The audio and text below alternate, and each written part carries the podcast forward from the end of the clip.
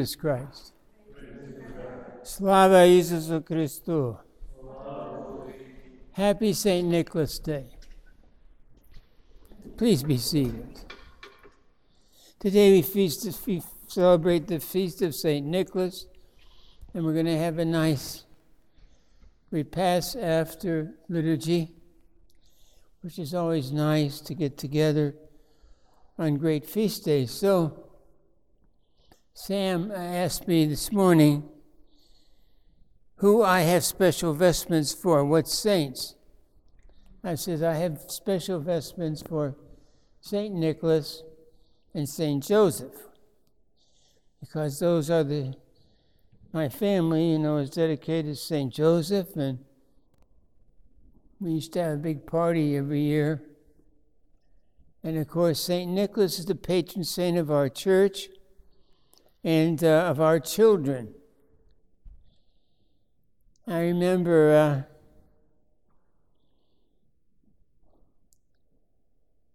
Peter, brother Peter, he, had, he has a son. He has difficulties like all our children today. But uh, I told them a story in summer school of religion. Used to have every year at the parish just for a week. And it was difficult to have because we don't, I don't get the cooperation I needed. But anyway, I'd have it every year, and uh, now they don't have it anymore. That's a shame. And uh, so, anyway, I told the story that in, I think it was in Buffalo, New York, there was an icon of St. Nicholas. And it had been crying. And so the children asked me, why would St. Nicholas cry? I said, St. Nicholas cries because of the abuse that children have to suffer in our world. The greatest abuse is that many, many children do not have the sacraments. And they don't have parents that hand down to them the faith. So everybody suffers, especially the children. As they go old, grow older, they don't have the confidence they should have in God because that has to be instilled in them as children.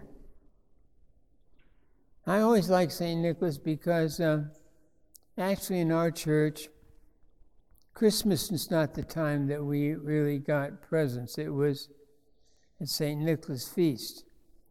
And there was always special food and a party in the parish and a beautiful liturgy. And um, all, the, all the children were anointed with St. Nicholas oil. So, some years ago, when I was in Italy, I went to Bari and I got some St. Nicholas oil. It comes out of his bones. And uh, I brought it back, and I've been able to keep it I've had to cut it once or twice, but you can do that. So today, actually, I'm always anointed with St. Nicholas oil. You'll be anointed with St. Nicholas oil. We, we, we Greek Catholics, we Eastern Catholics, are um, closer to the saints in some ways than other groups of people. And when you're coming up as a child, they'll tell you all the legends of the saints. And uh, lots of those things were available. And they'll also tell you what uh, the saints did when they walked the earth. So you never hear that in our society about the saints walking the earth. But in a Slav society, uh, people are closer to the God and to nature, and they're dependent upon it. And so they used to tell stories about the saints, and some of them were uh, helping people. St. Nicholas was always helping people and especially he was helping children. And they told about a farmer, and he had a big wagon with wooden wheels on it. And St. Nicholas and St. Sylvester, I think he was a pope, I'm not too sure he was, they were walking on earth and seeing how people were coming along, what they were doing, how they needed help. So St. Nicholas and St. Sylvester, they came up upon this man with his, this farmer with his wagon stuck in the mud. And you know, it's very difficult for one person to get a wagon out of the mud. So they got, so St. Sylvester, he says, well, he says, uh, let's help him, St. Nicholas says. And uh, so Sylvester said, Well, I, I can't get my heavenly clothes dirty. So Nicholas looked at him and he said, I'm going to help him, and you should too. They, he couldn't see the saints. They were there, but he didn't necessarily see them. And he went to push the wagon, and it just came right up out of the mud. So finally, they had walked around enough, and they went back to heaven, and uh, our Lord saw them. And he said, St. Nicholas says, St. Nicholas, what happened to you? He said, Well, I helped a farmer and I got my heavenly clothes dirty. He says, He says, Those are treasures on your heavenly clothes. You are a real saint. So we have to, we have to learn children to help people even if it uh, is a dis, uh, disadvantage to us. And we have to know that the saints are always near us and helping us. Well, when I was being raised, we had a lot of stories about the saints. Unfortunately, the church is not like it used to be because we had nuns and brothers and monks around, and they were always telling the children these wonderful saints stories and why they should be good. So, they used to tell us that if you misbehave and you do naughty things, you embarrass your patron saint. And that embarrasses him before his colleagues in heaven. I never thought about that. But my father was sort of like that. He'd say to me, I didn't like thunder. And we were living in the Midwest, you know. They have thunderstorms all summer. And it's terrible. And it'd make a lots of noise. So I'd go into the dining room. We had a formal dining room. I'd crawl under the table. And I'd sit there. Daddy told me, he said, if you were a better boy, you know, Jesus wouldn't have to fall so much with his cross. So I'd sit there under the table telling Jesus, I'll try to be better because I just don't like the thunder.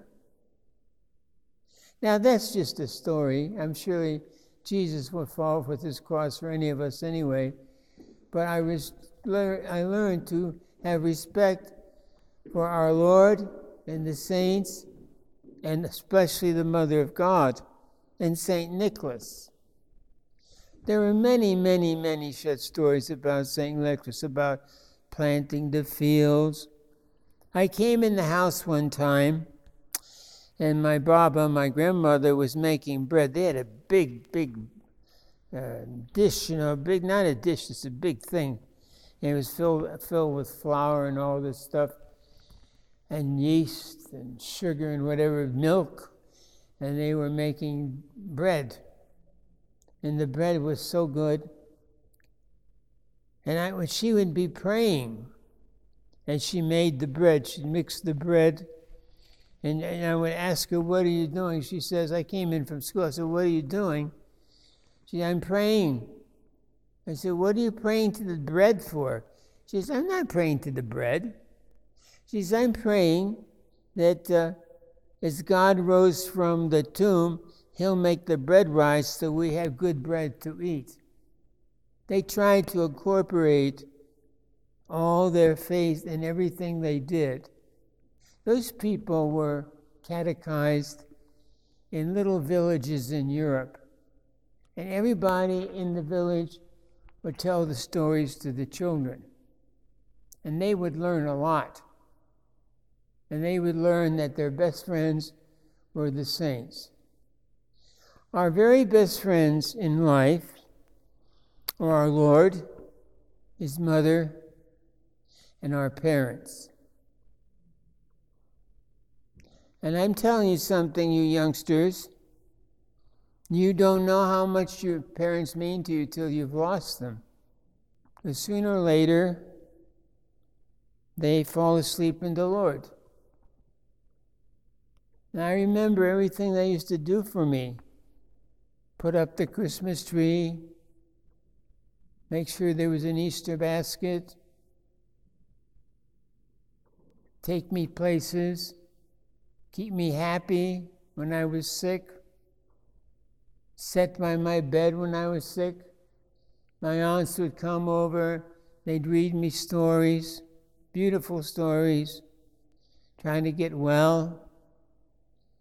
I remember one time it was pretty bad. I was pretty sick, and I, they thought I was going to die. I've, I've died a few, almost died a few times. But anyway, the doctor came and he said to my mother, he said to her, You know, God is his co pilot. They used to say that in the 40s. And my mother says, He's going to be okay because we're going to pray. Now, you always wonder about my vocation, so I wound up in the hospital. And my mother, when I woke up in this sickness, she looked at me and she said, You know, while you're alive? I said, I'm getting better. She says, No, you're going to be a priest. That's why God's keeping you. I was only eight. It's a dramatic story about angels and saints and your parents, your best friends. Some people use bad language, especially children. They pick it up from school and sometimes from the adults. You should not use bad language. You should ask your saints for help when you're disgusted or you're upset. You should have realized that we have a whole thousands and thousands of saints who are trying to help you. You shouldn't push them away. You should be close to them, especially when you're sick. And sooner or later, you're going to die. And you're going to call upon the saints your patron saint, your guardian angel. My guardian angels helped me a lot of times. I know that. I've been sick very many, many times, and I've seemed to have been pulled through because my mother prayed, my father, the family prayed, and the angels and saints were near. Those people prayed. Don't use bad language. If you're upset, start talking to the angels and saints. If you're having trouble with your children, tell them they're upsetting their saints. So they tell the story about this young man who was very wealthy. He lived in Constantinople. He was like a prince, lots of money. And where you you know where there's money, there'll be people who say they're your friends. Be careful. Keep your money to yourself. Use it for good. So they had he he died young man, but he died. And as they carried him through the streets to put him in his resting place, another young man was standing there crying. And the people went over and said, what, what are you crying about? This, this man was very wealthy, and after his funeral, we're going to have a big party. There'll be all sorts of things to eat and drink. He says, No. He says, That's not why I'm crying. I'm crying because I'm his guardian angel, and he didn't, I didn't take good care of him.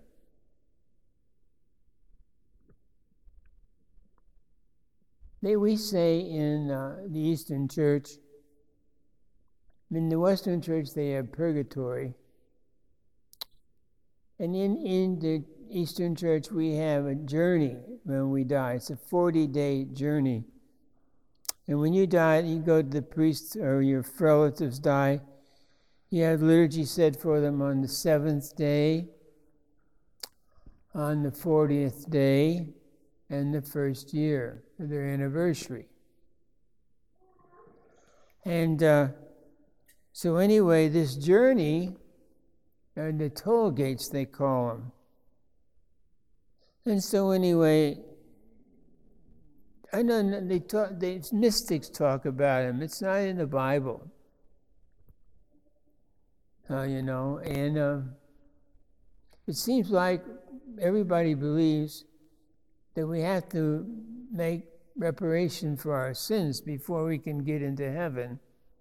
All Christian religions, I guess, that are apostolic believe that. So, anyway, uh, as you go through those gates, some of them are saying, well, he was a liar. The devil will be there. He was a liar. He's not worthy of heaven. But your friends, your guardian angel, and your patron saints will say, no, we, we remember a time when he told the truth. And so this, then they, you, you get out, and, and it goes on and on like that. You say, well, he was, he was stingy. And then your guardian angel, your saint will say, No, he also gave to the poor and he gave to the church. So he wasn't stingy. And he raised his children. He wasn't stingy. And they'll let him go on to the next place, you know. These people, these angels and saints, they know your faults, but they're on your side. And they're rooting for you. They want you to be in heaven. St. Nicholas is such a saint, especially for you children. So you get tr- trouble at home. Think of the tears of St. Nicholas as he cries for children. Think of the children that don't even know about him and don't have these beautiful feasts. And think of the help you'll need as you go along especially when you're a teenager. There's a lot of problems being a teenager. You're changing, you're going, becoming adult, you're sexually developing. Uh, you have to decide things like if you're going to get educated or what are you going to do with your life. And those uh, decisions are hard. But if you pray and Ask God and your saints to show you the path, they will do so. The one thing you do not want to do is stop praying. Because you have whole military on your side in the heavenly kingdom. So today we celebrate St. Nicholas. There's always a great day in our church. He's the patron saint of the Byzantine Catholic Church. And uh, more churches are named after St. Nicholas. The only person who has more is uh, Our Lady. She has more than St. Nicholas. You go throughout the world. I remember when I was in uh, Saint, I was in uh, England. I met this Englishman. He used to talk to me all the time about his boat. He used to have a boat, and he'd go out there. He knows all sorts of water around England. It's an island. And uh, I bought him a little, just a little simple thing, a little, maybe four by five icon with St. Nicholas. And I, when I saw him, I says, Here, I bought you something for your boat. St. Nicholas is the patron saint of sailors. You'd have thought I gave him a million dollars. He was so happy with me. He says, Nobody ever gets anything from my boat. So, dear children, it's not what you do that makes it valuable, it's how you do it. The gift does not have to be extremely valuable, but it has to be meaningful. This icon of St. Nicholas is always meaningful because a lot of people know what it means. We should be always cheerful, always loving God, always at prayer, and always helping our neighbor.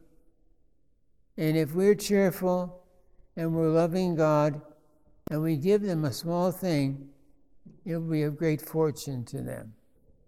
Because great fortunes do make, not make people happy. Like the young man that died and his guardian angel, sometimes that can be your worst thing that can happen to you. But small things given with great love, like the gifts that come from St. Nicholas, make us very happy. And we're happy this day on this feast. Name the Father, Son, Holy Spirit. Amen.